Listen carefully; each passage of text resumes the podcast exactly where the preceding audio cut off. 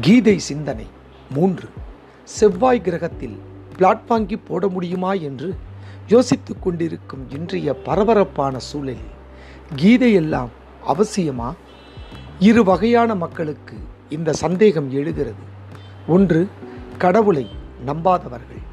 இரண்டு கடவுளை நம்பி கீதை மட்டும் வேண்டாம் என்று கூறுபவர்கள். இதில் முதல் பிரிவினரை பற்றி கீதைக்கு கவலை இல்லை. இரண்டாம் பிரிவினரையே கீதை டார்கெட் செய்கிறது. வெறும் டாக்டர் மட்டும் எனக்கு போதும். மருந்துகளை எடுத்துக்கொள்ள வேண்டிய அவசியம் இல்லை என்று யாரேனும் கூறுவரா?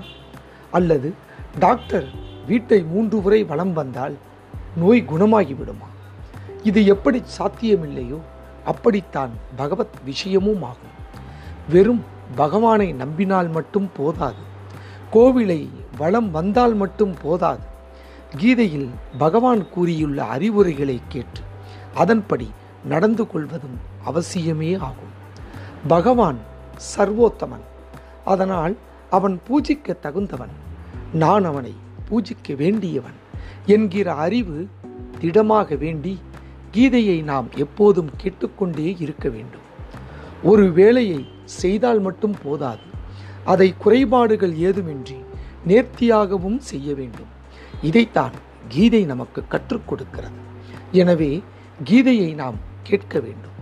நீங்கள் யாரிடம் வேண்டுமானாலும் கேட்டு பாருங்கள். உங்களுக்கு இன்பம் வேண்டுமா? அல்லது துன்பம் வேண்டுமா? அல்லது இன்பமும் துன்பமும் கலந்து வேண்டுமா என்று? இன்பம் மட்டுமே வேண்டும் என்றுதான் அனைவரும் பதிலளிப்பர். ஆனால் இப்புவியில் துன்பம் கலக்காத இன்பம் ஏற்படுவதற்கு வாய்ப்பே இல்லை. கீதையில் கூறியுள்ள அறிவுரைகளின்படி நடந்து கொண்டால் மட்டுமே அது முக்தியில் நமக்கு சாத்தியமாகும். எனவே கீதை நமக்கு அவசியம். மறுபடியும் நாளை சந்திப்போம்.